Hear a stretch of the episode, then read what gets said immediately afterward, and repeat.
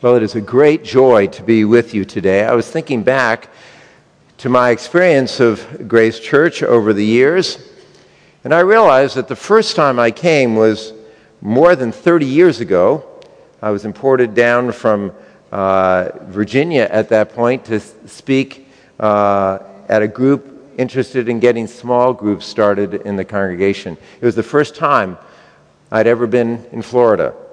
I had no idea that I would be spending much of my life here. So many things I could relate to on through the years uh, confirmations, ordinations, um, recently uh, Jessica's ordination, uh, and then the privilege of being with uh, Mike and his family uh, in Israel uh, back in June. We had a great time together, and I really can't tell you about it no, it was, it was, it was great, a great, uh, a great time to be sharing together. So it's a privilege to be with you today with all that's going on. What a, what a wonderful day. I had an experience earlier this week of meeting a, a woman who uh, was a, uh, at, a church in the area, and um, I asked her what her church background was, and she explained that her father had been the pastor of a particular, uh, I might add, non Anglican church and that things had blown up somewhere or another. She didn't go into, into the details. Um, and that I said, Well, how's your father doing now? And she said, Well, he doesn't go to church anymore. He's not a part of a body of Christ anymore. And it raised a question for me why do Christians drop off the map? People who were at one point passionate for Jesus, but are now just slogging through life? Why are we tempted to give up or to stop growing in the faith? Why do we get discouraged and confused as believers in Jesus? And the language from the Hebrews passage, Hebrews 12 this morning, it uses these words Why are we weary or faint hearted? What, what causes that? I'd encourage you to turn to Hebrews chapter 12. Again, it's on page 1008 in your Pew Bibles.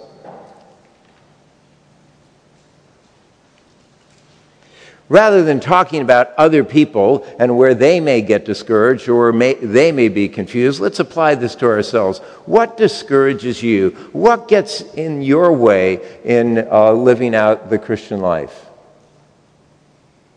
I realized as I was preparing for this morning that one of the things that's happened to me, because of the press of various things going on in my life, I'm sure, that I don't sing as much to the Lord as I used to on my own.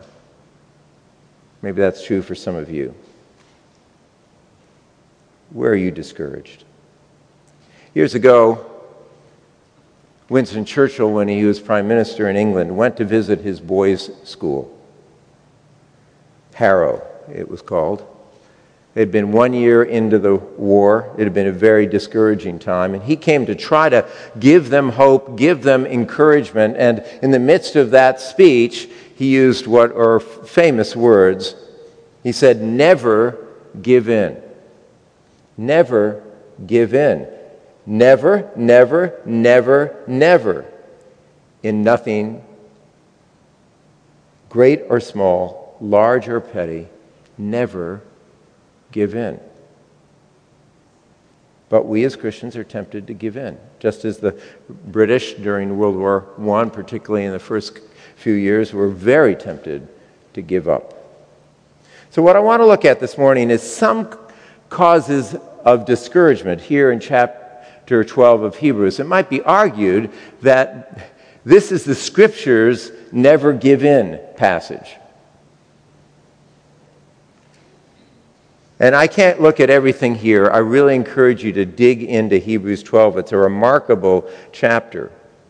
But one of the causes of discouragement is that we can play to the wrong audience.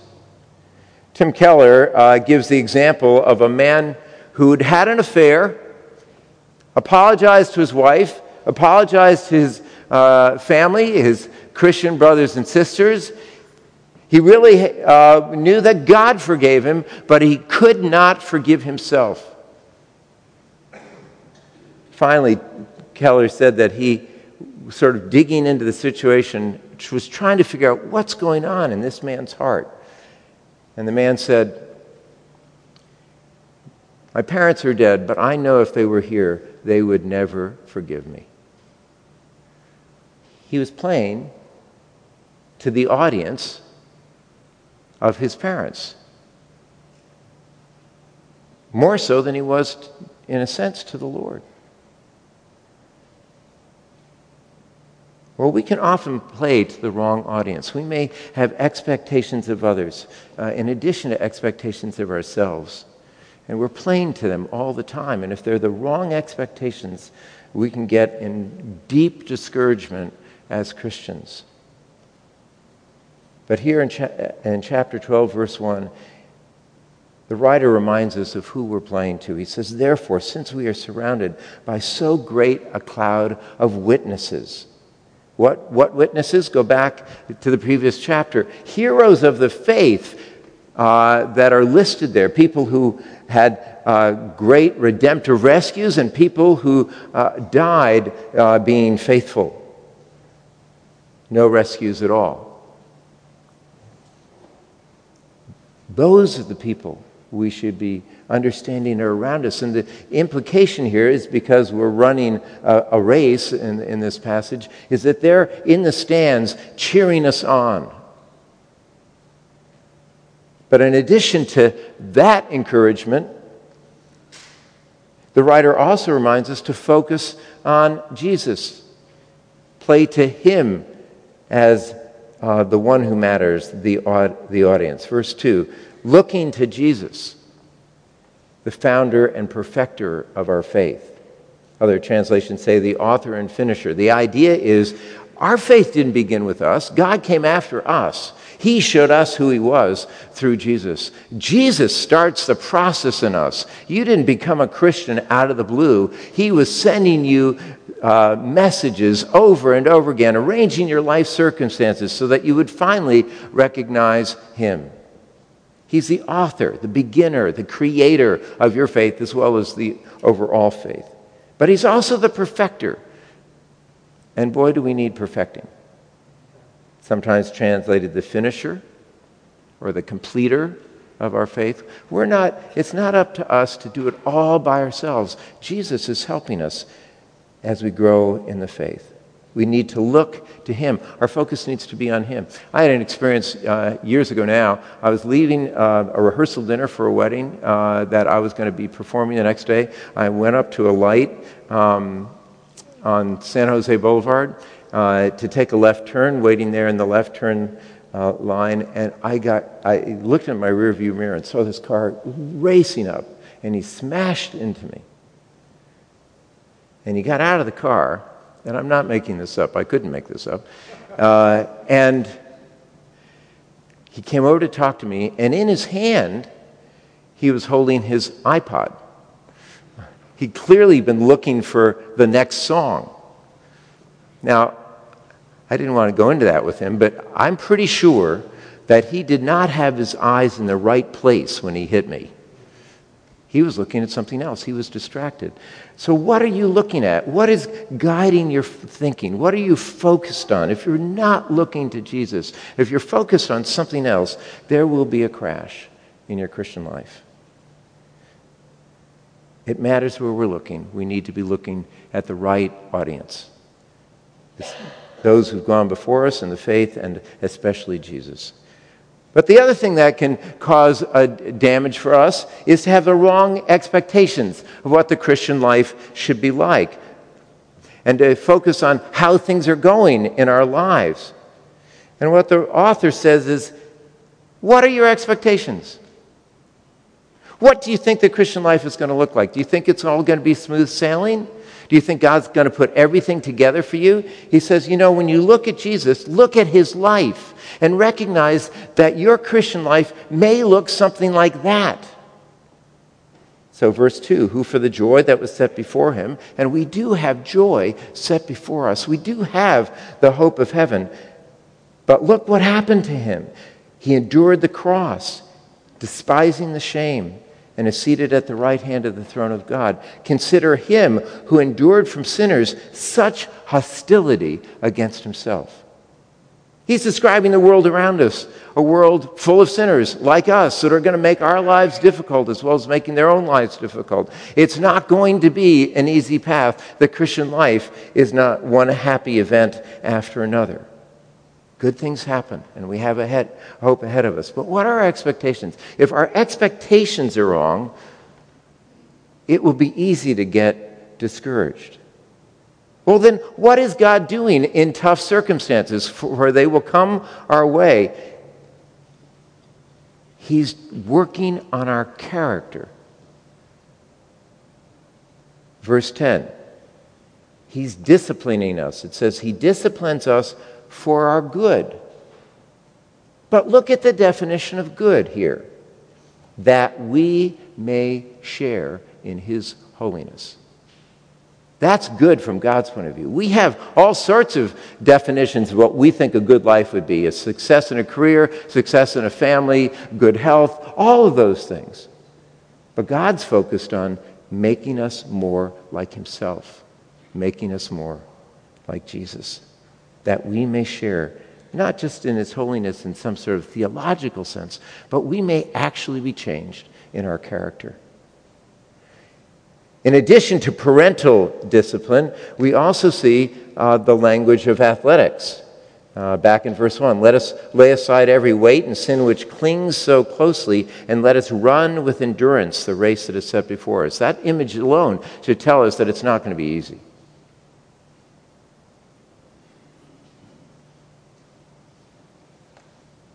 And going back to the discipline image, it says, For the moment, verse 11, all discipline seems painful rather than pleasant, but later it yields the peaceful fruit of righteousness to those who've been trained by it. In other words, God is allowing circumstances, difficult circumstances, to change us. Now, that's not to say that wrong things don't happen to us or tragedies don't happen to us or that God is somehow uh, doesn't care when we're going through difficult times and our hearts are broken. No, no, no. But it is saying that in the midst of those, God is also doing something else. Years ago, we had uh, vans in our driveway, workmen in our house. If you'd come into the house, you would, uh, your first reaction would be, What are they doing? They were putting holes in the walls, holes in the ceilings, uh, holes in the floors. Uh, you would have guessed that their job was to be the demolition team for our house. That might have been your first impression. But the reality is, they were replumbing our house. I don't recommend it if it's not necessary.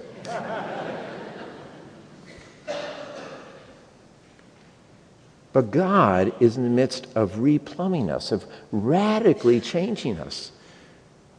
And there's going to have to be some demolition in our lives in order for us to grow into the character of Christ, in order for that to happen. So, one thing that discourages us is, is, if we're playing to the wrong audience. Another one is if we have the wrong expectations of what the Christian life, what God's deepest purposes really are. And then finally, I'll put it this way we could be holding on to the wrong rights. There are two rights at the end of this passage that will deeply hurt our Christian walk. The right to bitterness is the first one. It talks about a root of bitterness growing up. But how does that happen? It's because somebody hurts us, deeply hurts us, betrays us, uh, makes our life miserable one way or another. And we decide in our heart of hearts, I just will never forgive them. And a root of bitterness starts growing up. And when people say, you know, you've got to get past these, you go, you don't understand what they did to me. And we just let that root grow and grow. We have a right to be bitter. That's what we tell ourselves. There's another right here, a right to sexual fulfillment. And we're in a culture that's telling us that we all have a right to sexual fulfillment any way we want.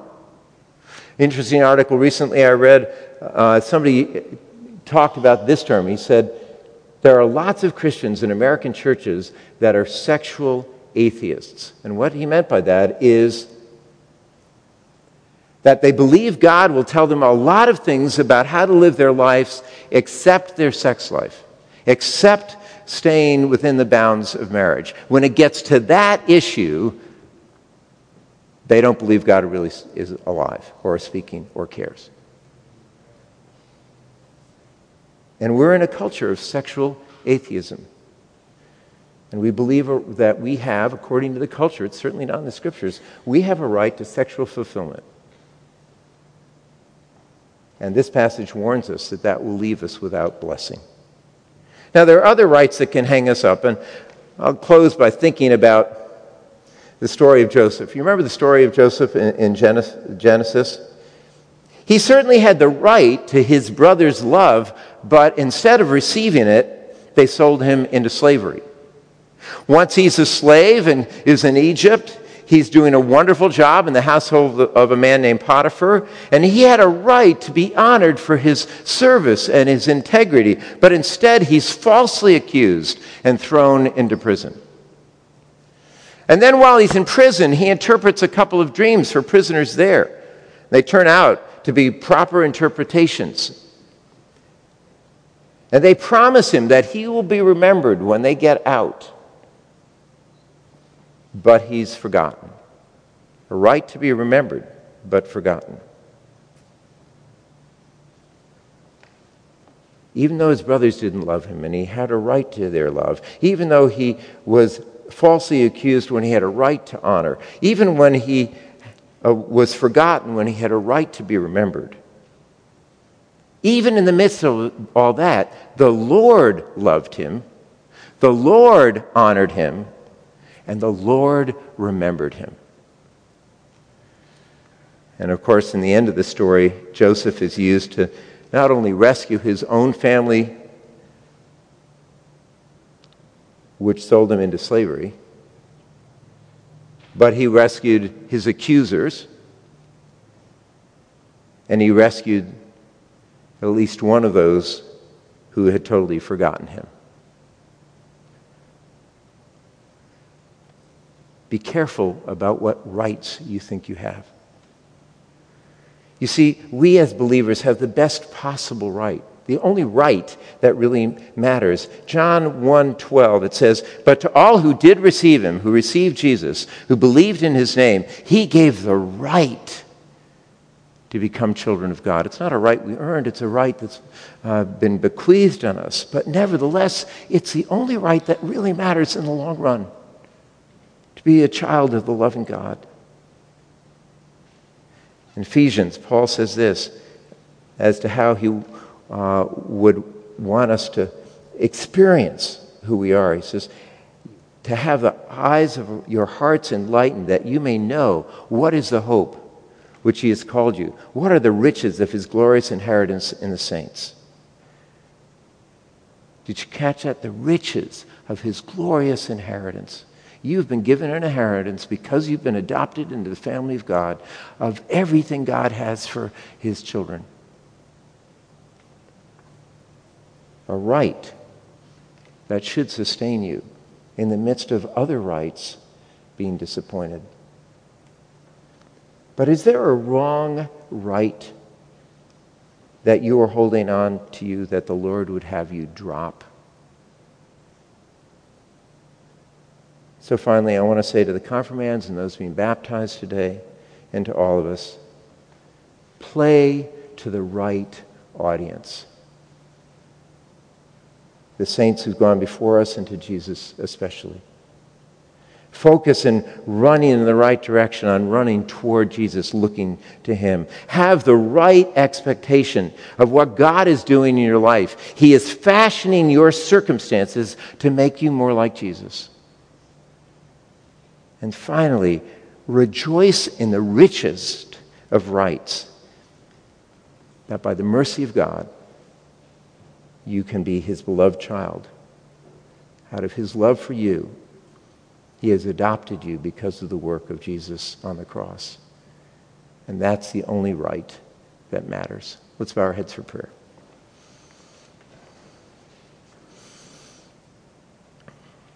Father, we thank you for this powerful, challenging passage that speaks directly into uh, the days of discouragement, confusion that we have in our lives. We ask that by your Holy Spirit we would understand what you're up to.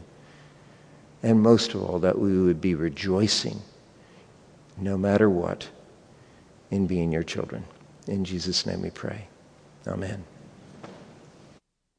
And now it's that